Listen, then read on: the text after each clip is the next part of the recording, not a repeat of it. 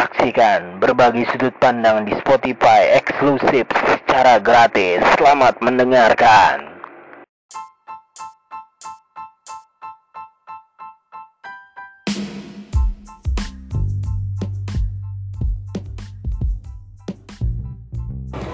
Yo yo semua, selamat datang di podcast gue. Sekali ini udah di episode 4 berbagi sudut pandang. Kali ini gue punya na- narasumber nih. Kali ini dia tuh susah dihubunginnya. Dia tuh orang sibuk soalnya ilmunya mahal. Coba perkenalkan diri lu men.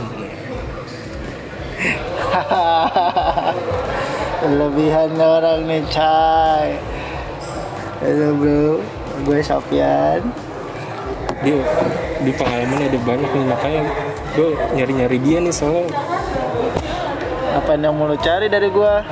Kali lu punya sudut pandang itu yang berbeda buat gue. Ya tentuin dulu dong. Menurut lu sudut pandangnya lah apa? jadi berbagi sudut pandang itu gue gue punya ke- kegelisahan. Jadi gue pengen nyari kegelisahan gue tuh lewat orang lain. Iya. Kadang kan sudut pandang orang lain tuh beda-beda. Iya. Mungkin menurut gue benar menurut orang salah. Iya. Nah dari situ gue nyari nyari teman-teman gue nih yang bisa diajak ngobrol Aku gilisan lu di apaan nih men? kan gue ngobrol sama lu susah banget nih kak tadi beli mie ayam dulu baru mau kan Bisa aja lu Nggak, nggak gitu juga lah ada waktunya lah gue buat ngomong, ada waktunya gue buat bercanda, ada waktunya gue buat serius. Ya tergantung orangnya lah. Boleh nggak sih eh, nganggap kebaikan itu bisnis gitu? Kebaikan bisnis. Dari dua dari dua istilahnya aja udah beda men. Kebaikan bisnisnya jauh beda loh Lah, maksudnya gini, kebaikan bisnis itu kita bantu orang berharap dibantu balik gitu. Jadi kita nggak berharap keridoan. kayak kalau itu mah itu udah dua dua dua sisi pandang yang berbeda men. Kalau lu tergantung ngertiinnya dulu lu mau bantu orang yang lu bilangin ridohnya apa bisnisnya nih? Jadi lu harus pisahin dulu antara bisnis sama urusan yang ya kita bilang agama lah men. Lu memang mau dibahas nih agamanya apa bisnisnya nih? Jangan itu mah melenceng jauh. iya. Mending yang yang deket-deket aja dulu jangan. ya iyalah kalau dari menurut gue kebaikan dijadiin bisnis itu nggak bisa disatuin men. Kebaikan bisnis udah dua-duanya udah sifat yang berbeda men bisnis is bisnis kebaikan ya kebaikan jadi buat gue kalau lo bilang kebaikan dijadiin bisnis nggak nyambung men jadi apa yang mesti gue bahas men dari kebaikan jadi bisnis ini men Soalnya gue sering kena gitu gue, sering kena jebak. Jadi gue pengen gue lama-lama juga jilat udah sendiri sih. Awalnya gue mulai yang kena, sekarang dia juga mau, mau gitu juga. Oh, itu mah mungkin kalau gue artiin dari lu nya aja men salah pandang di awalnya men. Jadi mungkin dua prinsip lu berbeda sama itu orang. Yang satu bilang itu bisnis, dari tapi dari sudut pandang lu lu bilang itu cuma kebaikan orang. Jadi lu sama dia nggak bakalan ketemu dari titik ketemunya. Akhirnya ujung-ujungnya yang ada eh sekarang yang jauh-jauhan. katanya sih nih, kita nggak boleh lupa sama kebaikan orang lain. Nah keburukan orang lain tuh harus kita lupain. Nah kalau buat diri kita sendiri tuh kita harus ingat keburukan kita ke orang lain. Nah kebaikan kita ke orang lain tuh kita harus lupain. Nah, terkadang gue juga manusia biasa gitu. Kadang gue pengen ngungkit gitu. Tapi kan gue kan berbuat baik niatnya emang baik gitu. Oh, kalau itu sih menurut gua udah dari sudut pandang masing-masing orangnya men. Jadi suatu kebaikan yang lo anggap harus lo bales, tapi belum tentu di sisi orang lain kebaikannya mesti dibalas. Jadi intinya ya udah habis, udah habis. Iya.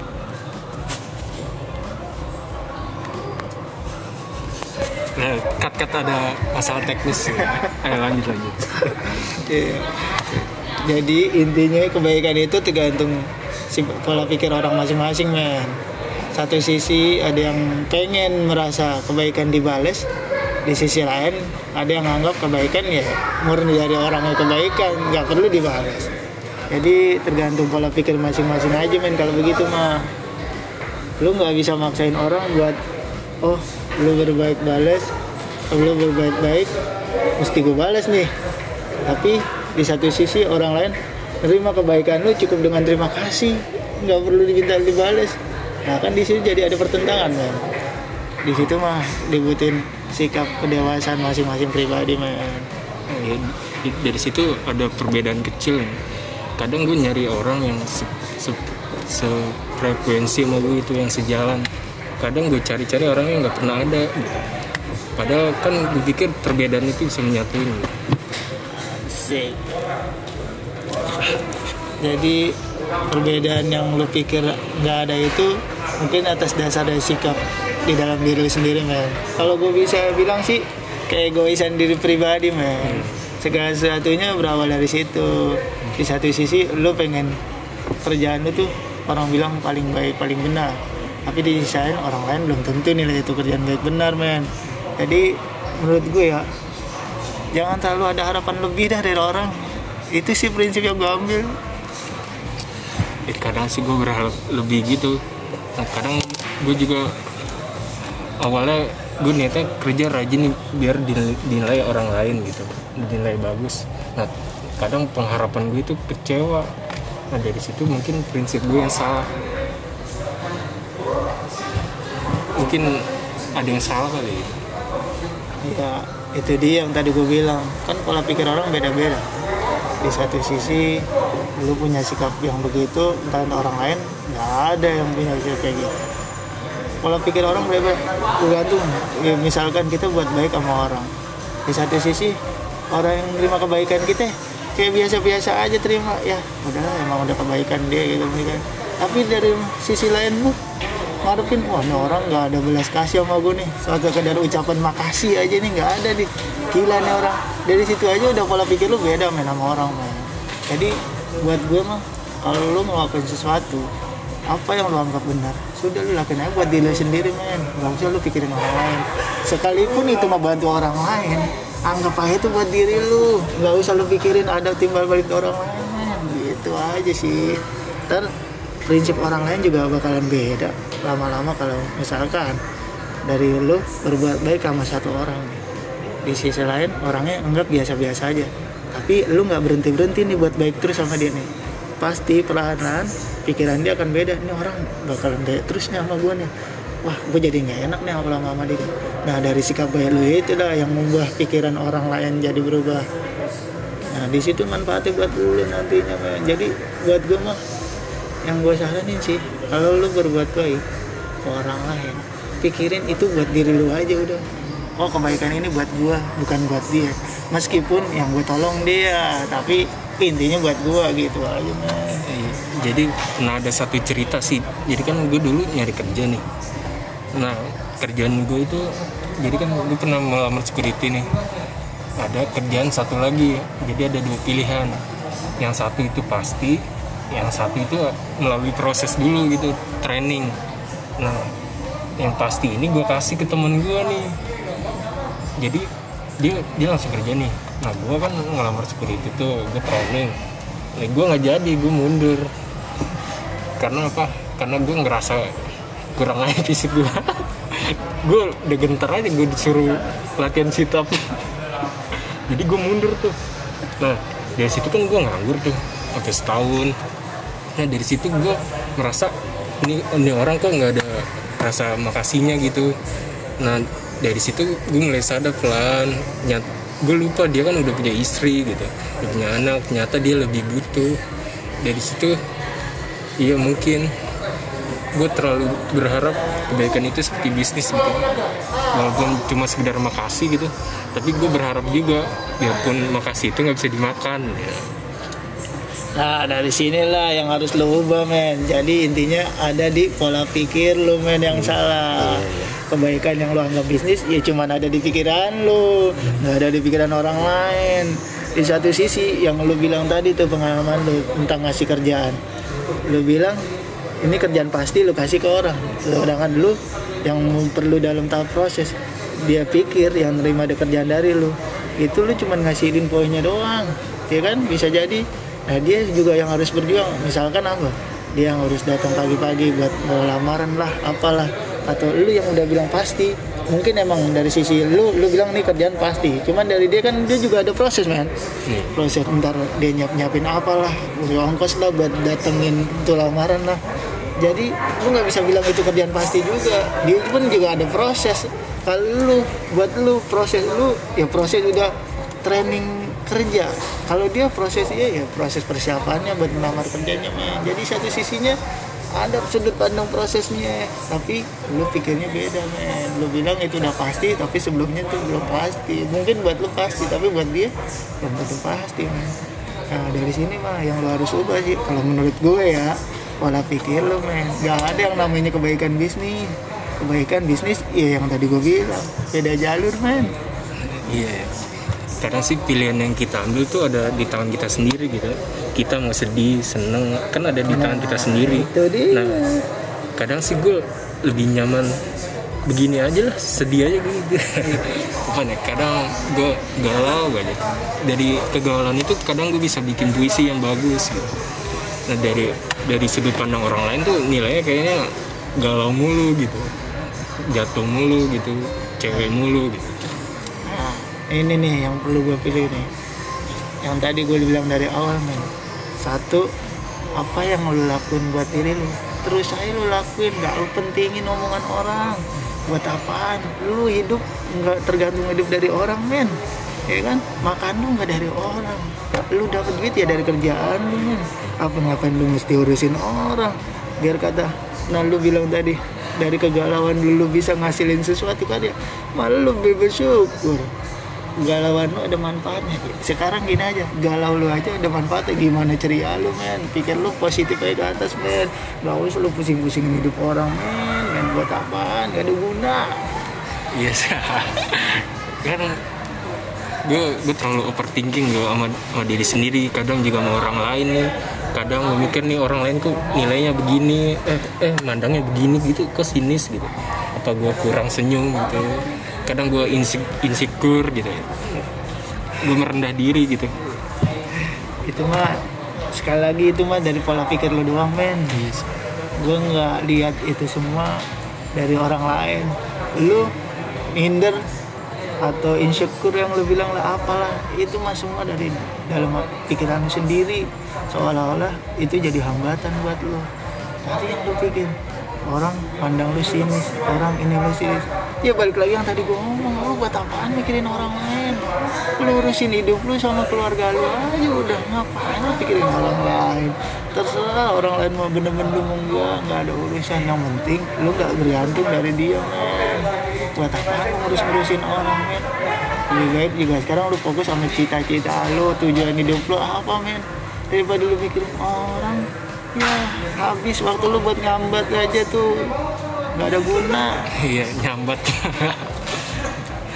Kadang gue pikir hidup itu lurus-lurus saja gitu. Nyata banyak obstacle lah gitu banyak belok-beloknya.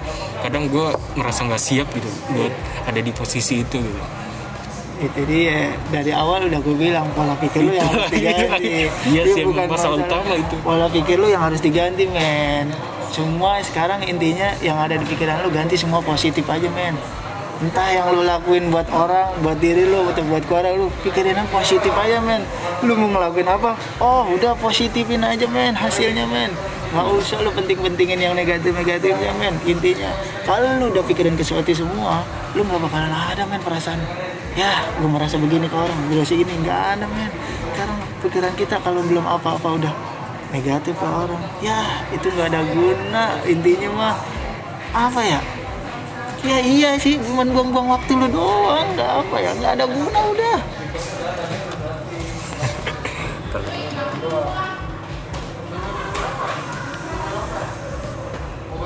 Nyambung nyambung. Iya. gue stop. Intinya sih ya dari awal nih uh, lu pasti dari awal udah punya tujuan atau rencana hidup lu lah. Entah lu mau apa lu mau apa lu mau apa. Nah, asal itu buat kebaikan lu lakuin nggak usah lu pikirin orang men.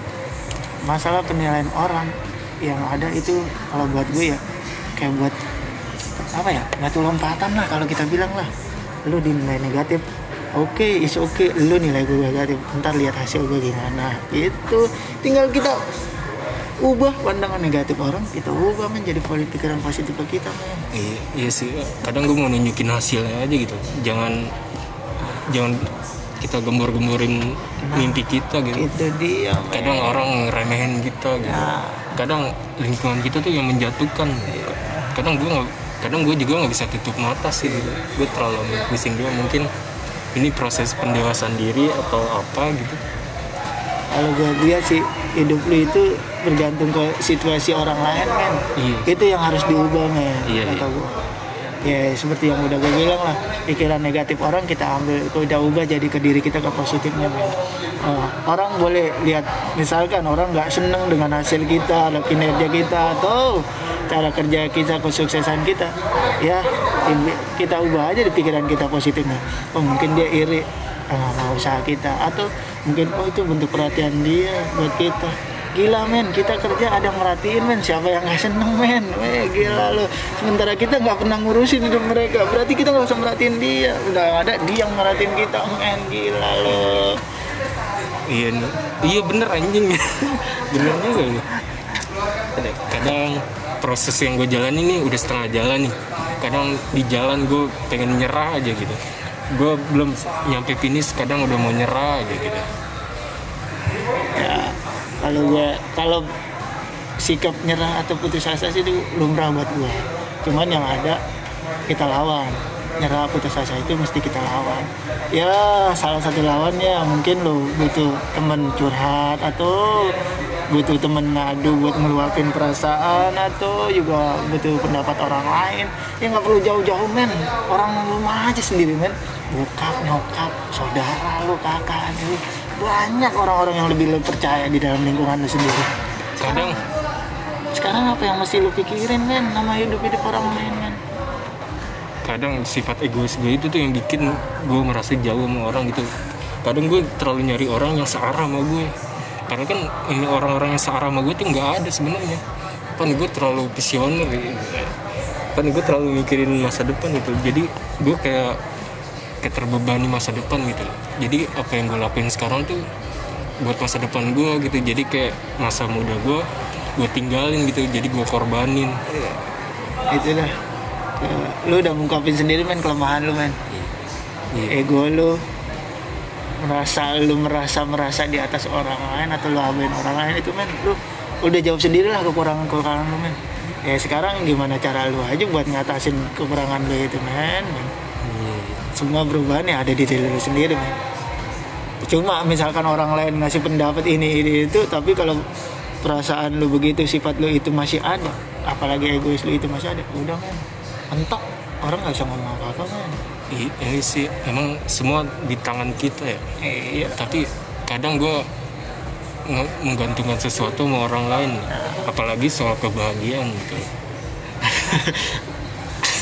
Berharap jangan sama orang kan pedih kalau berhadapan sama orang. Iya. Sih. Kalau soal proses proses hasil kerja kita gitu apa nih? Em, bukti sukses kerja kita apa harus ukuran harus sama kayak orang lain? Kayak misalnya nih udah kredit motor nih tandanya nih udah sukses nih kerjanya udah mampu gitu udah ada buktinya gitu. Kadang orang-orang kok apa nih orang-orang nggak tahu gitu mm, prinsip hidup gue yang pegang apa gitu. Jadi gue kan mau cash gitu mau kredit kredit lagi. Soalnya gue pernah kejadian kredit nunggak gitu gue resign. Nah itu numpuk gitu. Nah gue bayar gue bayar sampai nyew sampai jual motor. Itu mah kalau gue menurut gue men itu cuman beda sudut pandang lo aja men. Sudut pandang orang beda-beda orang ngatain sukses karena dia udah sanggup beli ini itu ini itu mungkin pandangan dia sukses dia menurut harta benda yang dia punya men.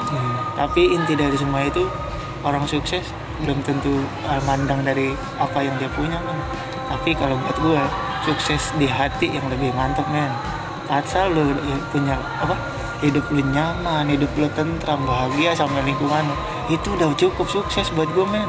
Sekarang lu bayangin aja lu punya dari hasil kerja lu apa ya tapi pikiran lu sama orang lain nggak suka lah nggak demen lah. Ada dia risi lah edinnya.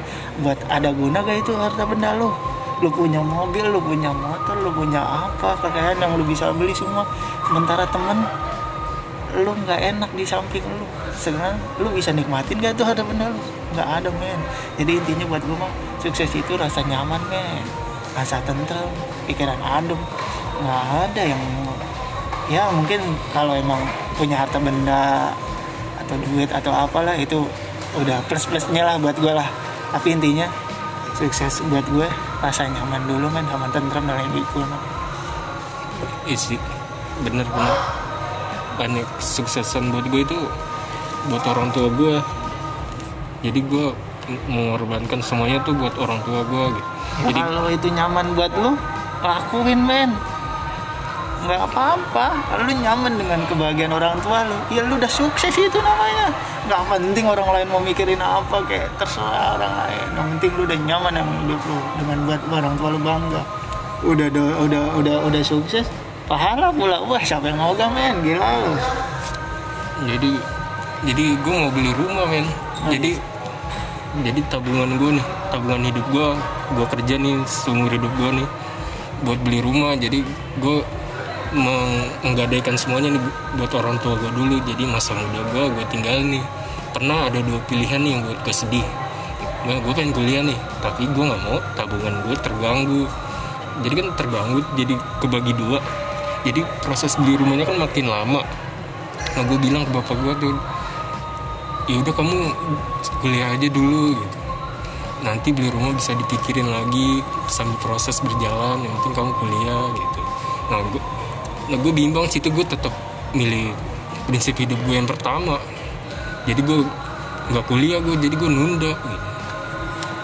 Kalau itu mah tergantung cara jalan orangnya gimana aja men kalau buat gue sekarang kita memang pengen banget nih ngebagian orang tua. Ya taruhlah lu pengen banget beliin orang tua lu rumah. Di satu sisi ada tekanan batin lu yang pengen lu bikin kuliah. Sekarang kalau buat gue lu pikir jauhnya jangan hari ini doang men. Bikin jauhnya ke depan sekarang dengan kerjaan lu yang hari ini apa lu udah cukup puas buat ngebagian orang tua lu? Intinya buat beli rumah. Sekarang pikirin men. Ya kan? Kerjaan lu ini ada batas waktu kontrak men. Rumah nggak dikit men duitnya men. Sekarang kalau lu pengen beli rumah dengan ngarepin hasil kerja lu dari ini nggak bakalan bisa men. Tampol tampolan gue bukan gue udah lebih lama dari lu men lah. Udah ada 10 tahun aja gue nggak dapat rumah men. Gila gue motor pun gue dapat dari hasil kerjaan yang lain men. Dari sini nggak bakalan cukup. Apalagi kalau udah rumah tangga ntar. jadi intinya kalau buat gue kalau emang lu pengen niat suksesin eh, nyenengin orang tua lu dengan beli rumah intinya dengan kerjaan ini nggak bisa kalau buat gue ya. entah pikiran lu beda sama gue gue nggak ngerti. Tapi buat gue dengan pekerjaan ini nggak bisa. Yang pertama dari segi penghasilan gue pandang nggak bakalan cukup. Yang kedua dari segi jangka waktu kontrak men kontrak cuma tiga tahun. Cicilan rumah aja kalau lu mau nyicil nggak ada yang tiga tahun. Paling rendah 10 sampai 15 tahun men. Gila lu bayangin kalau lu mau nyicil rumah dengan hasil kerja ini men. Jadi buat gue kalau lu disuruh dulu dulu disuruh pilih sama orang tua lu antara kuliah dulu atau mau beliin dia rumah buat gue sih harusnya lu milih kuliah dulu kalau buat gue. Soalnya ya lu jangan sampai kayak gue lah kuliah di umur yang udah tua nggak enak men dulu pikiran gue emang nggak apa-apa gue kuliah di umur umur udah tua. Yang penting gue punya titel. Ujung-ujungnya titel gue kalah sama umur gue gue bilang. terus titel gue buat apa hari ini? Buat ngelamar pun udah susah nerima gue sekarang keratan umur lebih mantep men. Nah apalagi dengan umur yang masih muda. Kalau buat gue ya dengan umur yang masih muda sekitar pala dua lah atau berapa dengan lu kuliah nah lu dengan kuliah lu harus punya target kuliah lu. Jangan lu kuliah asal buat gaya-gayaan. Nah lebih baik dengan kerjaan yang begini yang kontrak cuma tiga tahun ini lu fokusin kuliah dengan kerjaan yang kontrak tiga tahun gimana ceritanya lu kontrak lu habis di kerjaan ini tapi kuliah lu udah selesai men.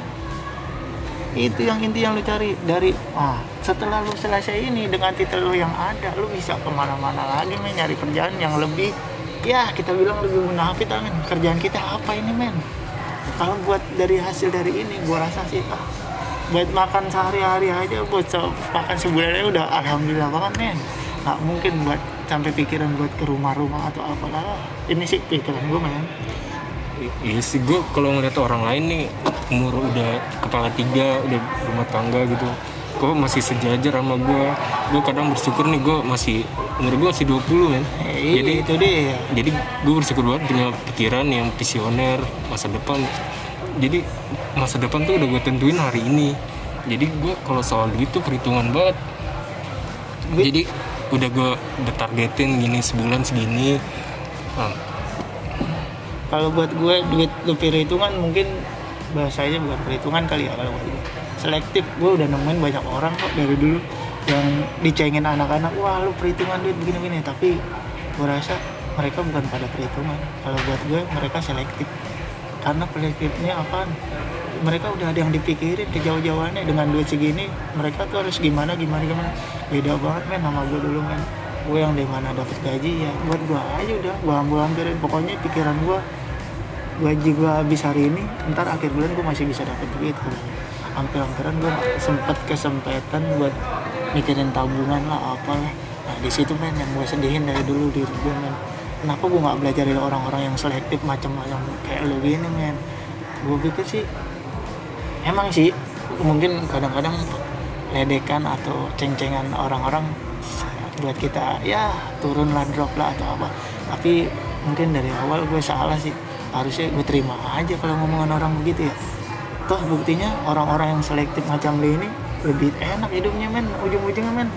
Sampai-sampai dulu gue punya temen. Dia mikirin biaya merit.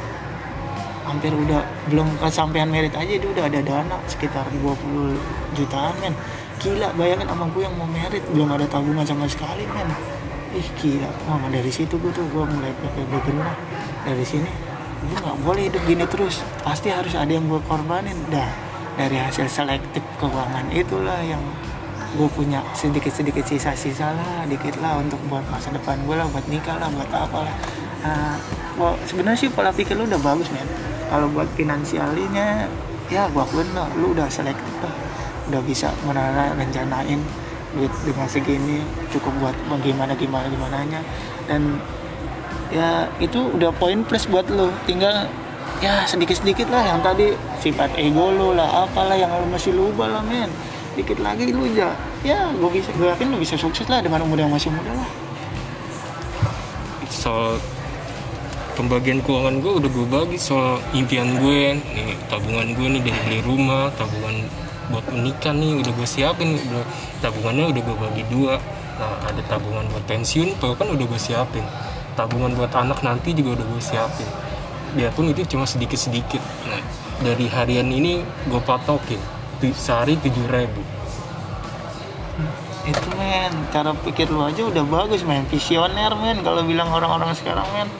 Dengan lubang-lubang duit buat masuk ke duit ke sini masuk ke sini masuk ke sini. Di umur-umur kayak lu dulu mah gue nggak ada pikiran begitu men. Makanya dari sekarang gue yang udah nyesel. Nah saran gue sih dengan udah adanya pola pikir lo tentang finansial ini gue pikir lo perlu ya jenjang bukan jenjang ke karir dulu ya. Baik mah jenjang pendidikan lo dulu lah yang diatur gue bilang. Mumpung usia masih gini men bayangin. Lu umur 20 kalau lu mulai sekolah kuliah dari sekarang taruh paling lambat lu lulus 4 tahun. 4 tahun ya itu target lu maksimal 4 tahun men. Meskipun kalau lu benar-benar belajar ya ada ya yang kurang dari 4 tahun kata gue juga banyak yang kurang dari 4 tahun. Cuman emang butuh konsentrasi tingkat tinggi lah atau otak yang di atas rata-rata gue yang ngomongin. Tapi rata-rata oke lah kita taruh 4 tahun dengan umur 24 masih banyak kerjaan yang bisa lo cari men. Batas minimal fresh graduate aja masih 25 men. Apalagi dengan umur 24 dengan jenjang karir lu yang tinggi men. Gila. Bayangin men lu bisa sukses men dari sini. Yang gue yang gue saranin dari lu sih yang pertama. Jangan pernah lu pikirin dulu lu bebanin? Misalkan lu pengen beliin rumah nyokap atau bokap lu. Jangan lu jadiin beban dulu nih rumah rumah buat nyokap bokap lu dengan kondisi lu yang sekarang ini men. Ya kan? Ya sekarang kita nggak usah munafik lah. Kerjaan kita kerjaan paling bawah men. Gaji kita cuma seberapa men? Duit kita nggak ada seberapa. Men gaji-gaji di atas sono masih ngelannya masih lebih tinggi men dari ini men. Gaji kita paling bawah men. Gila kalau yang gue saranin dari gaji ini lu bisa dapat pendidikan yang tinggi. Itu dulu. Kalau pendidikan udah tinggi ya apalagi zaman besok ya pendidikan SMA SMA nggak ada harga diri men. S1 pun ya elah. Paling bawah kali ibarat kata kalau dengan lu dapat kesuksesan kerja lu yang tinggi jenjang karir udah bagus. Jangankan rumah yang mesti lu kumpulin sedikit-sedikit men. Kayak sehari itu juga bisa lu beli men kalau udah sukses men. Gila apalagi kalau udah lu pikiran udah matang. Dengan karir lu ada ya kan? Pekerjaan lu bagus lu punya bisnis sampingan nantinya ya amin gak usah dipikirin rumah men. Datang sendiri juga bisa itu rumah men. Sekarang mah intinya mah pola pikir lu aja men yang ganti dulu. Kalau gue setuju sama bokap lu dulu men mendingan lu jangan pikirin beli beliin dia rumah dulu lah. Toh dengan sekarang rumah yang nggak ada tapi mereka masih bisa hidup sama lu. Mereka nggak kepanasan nggak kehujanan masih masih nyaman. Toh dengan pola pikir lu yang pengen ngotot hari ini pengen beliin mereka rumah intinya ke depannya emang lu nggak mikirin men. Kerjaan lu misalkan habis umur makin tua pendidikan stuck di situ. Nggak bisa buat naik lagi ya kan lu makin lama kerjaan makin susah. Kayak gue gini lah nyari kerjaan udah susah banget dah. Mau titel gue apa kayak udah paling susah. Sekarang dari rumah itu emang nggak perlu perawatan nantinya men. Dalam kondisi rumah itu emang nggak perlu ada yang dibayar men. Kayak listrik air apa lah. Gila lu men. Lu nganggur lu nganggur lu punya rumah. Ntar rumah itu jadi apaan men? Bakalan kejual lagi men. Gila ya. rumah otak pikir oh, pola pikir lu lah men yang di rumah dulu men kalau soal itu sih gue sebenarnya nggak punya sebenarnya gue kerja di sini terpaksa ikut uh, situasi gitu sebenarnya gue punya basic pengusaha gitu. Jadi bapak gue tuh pengusaha jadi jadi kata bapak gue sih pengusaha itu nggak bakal mati. Bakal punya usaha terus gitu bakal hidup terus rezekinya ngalir gitu nggak bergantung sama orang lain gitu. kadang gue gue juga belajar dari bapak dari bapak gue gitu tapi gue terlalu gengsi gitu buat nanya buat mulai gitu. Jadi bapak gue udah merintis nih usaha gitu. Dorong dorong gerobak gitu kadang gue merasa capek nih kerja. Kadang bapak gue nggak nunjukin kalau dia tuh sedih gitu.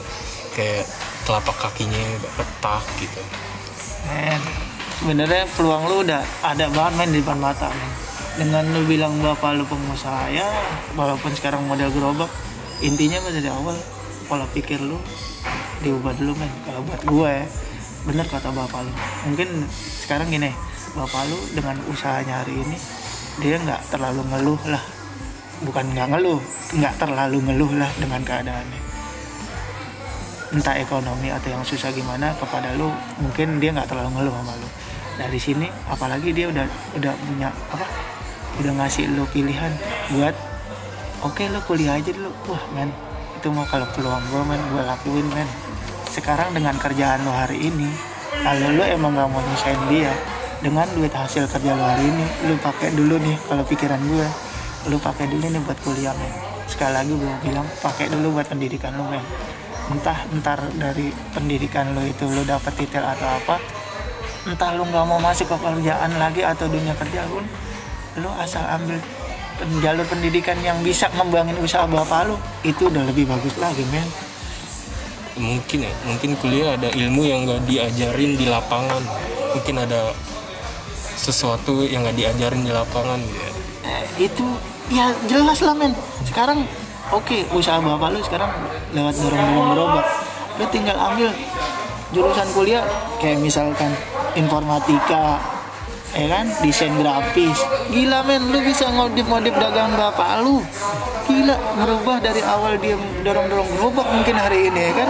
Dengan lu yang ada ilmu lu otak lu main ya kan? Lu pasarin buat ya dunia udah canggih men. Internet lah ya kan? Sosial media lah. Wallahu alam ya kan? Bisnis bapak lu naik maju. Sekarang lu apa nggak nguntungin dia? Dari dia dorong gerobak dia bisa stay di rumah punya outlet atau apa? Ntar apa lagi sampai dia? Dagangan lu dengan pasaran lu bagus kalau lu ada otak ilmu lu main di, sosial media dia punya outlet di mana mana dia tinggal nyantai doang men. Nah itu aku udah nggak banggain orang tua lu men.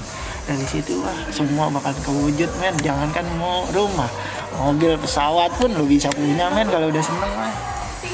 Eh gue sebenarnya sangat percaya sama mimpi gue nah kadang gue terlalu nilai orang lain gitu kadang gue terlalu membagi mimpi gue gitu loh buat orang lain gitu. Jadi alasan gue berbagi mimpi gue itu apa nih biar mimpi gue itu terus hidup. Biar kalau gue mau nyerah gue mau mati gue inget lagi sama impian itu. Jadi gue dengan mengajak orang lain impian gue bakal terus hidup. Itu kali yang tadi gue bilang. Setiap yang lu usahain pasti ada gak batu ganjalan men. Iya. situ lu butuh orang buat support atau sekedar curhat atau mungkin kalau dia nggak bisa ngasih masukan enggaknya dia bisa menerkankan lah apa kalau kesal lah. Dan inti dari semua itu sih kalau buat gue orang-orang terdekat lu dulu lah yang lu hidup ngomong karena kenapa ya? Rasa percaya lu paling pasti pasti nih pasti paling tinggi ya orang-orang tersekitar lu lah. Setelah itu mungkin ada beberapa orang yang lu percaya dan otak lu ya itu terserah tapi intinya mah dari lingkungan internal lu dulu lah kayak keluarga lu bokap bokap bokap nyokap sa- saudara lah kakak kakak adik lah. Ya masukan dari dia lebih bermakna men. Motivasi kan itu kayak makan men. Jadi butuh setiap hari itu kayak butuh energi setiap hari. Kadang kita butuh motivasi setiap hari. Kadang gue juga merasa kekurangan motivasi gitu loh. Intinya sih kalau lu bilang motivasi butuh setiap hari kalau lu dapet satu motivasi lu pakai aja di otak lu man intinya itu aja. Misalkan lu dari lagi dapet sudut masalah satu sisi lu curhat ke bokap atau nyokap lu. Dari situ ada kata-kata yang dapat bagus dari omongan dia di otak lu. Lu taruh aja udah itu di otak lu. Di saat lu jatuh lu pengen nyerah dan gak ada lu tempat buat ngomong sama dia misalkan dia lagi di mana lu lagi di mana lu inget aja omongan dia. Oh iya gue inget omongan ini. Dan nggak perlu dapat motivasi tiap hari buat gue gitu. Ah, karena kata-kata bagus sekali aja. Bukan bisa lu inget men. Oh, di otak lu lu simpen aja di otak lu suatu saat lu pengen merasa nyerah lelah atau tinggal lu inget omongan itu men. Itu udah jadi motivasi buat lu sendiri. Ya sih gue bukannya mau judgement gitu. Gue ngeliat teman-teman gue gitu gue nggak mau ada di posisi dia gitu. Kalau udah umur segini makanya gue nyari-nyari orang yang bisa berbagi sudut pandang sama gue gitu. Jadi podcast ini cuma buat memori gue gitu buat muter ulang gitu ke- ketika gue udah mau nyerah gitu. Iya sih intinya mah. Kalau emang buat sekedar motivasi lu yang lu bilang tadi ya is oke lah. Intinya mah dari awal ya itu deh pola pikir lu dulu deh yang diubah. Satu sisi Iya men, anjing men, makasih banget men. Lu udah bilang dari tadi intinya-intinya aja. Kayaknya udah mau selesai aja. Mau cepat selesai ya? Iya men. Ada urusan yang mesti kita lakuin lagi men. Gila lu. Ya udah men, makasih ya semuanya. Iya. Makasih semua yang udah dengar. Oke bye bye Mantap gue dua plastik men